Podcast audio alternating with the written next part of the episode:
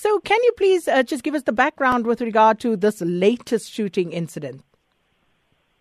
Uh, we arrested uh, eight suspects. We also seized uh, 10 uh, firearms, which is six rifles and four pistols. This is after a shooting incident that happened this morning in Brakpan.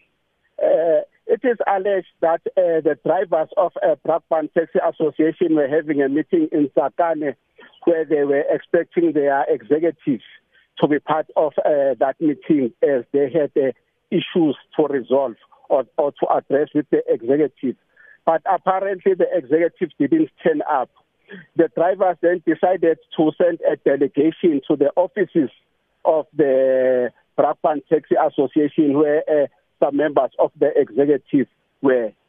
As they were approaching uh, the offices, they were allegedly uh, shot at by the security officers that are hired or contracted uh, to the taxi association. It is during that uh, incident that uh, four people were shot and uh, killed, and the other six were taken to hospital in a serious condition. We've started with our in investigation. Uh, as I'm talking to our forensic experts, are here, and we've arrested uh, those uh, eight suspects. Captain Masondo, do you have an update on uh, the uh, condition of those who were taken to hospital?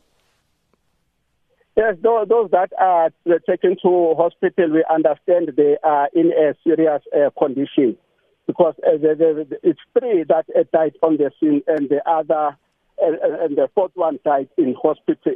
But we understand that these, the others that are still in hospital, they are also in critical condition.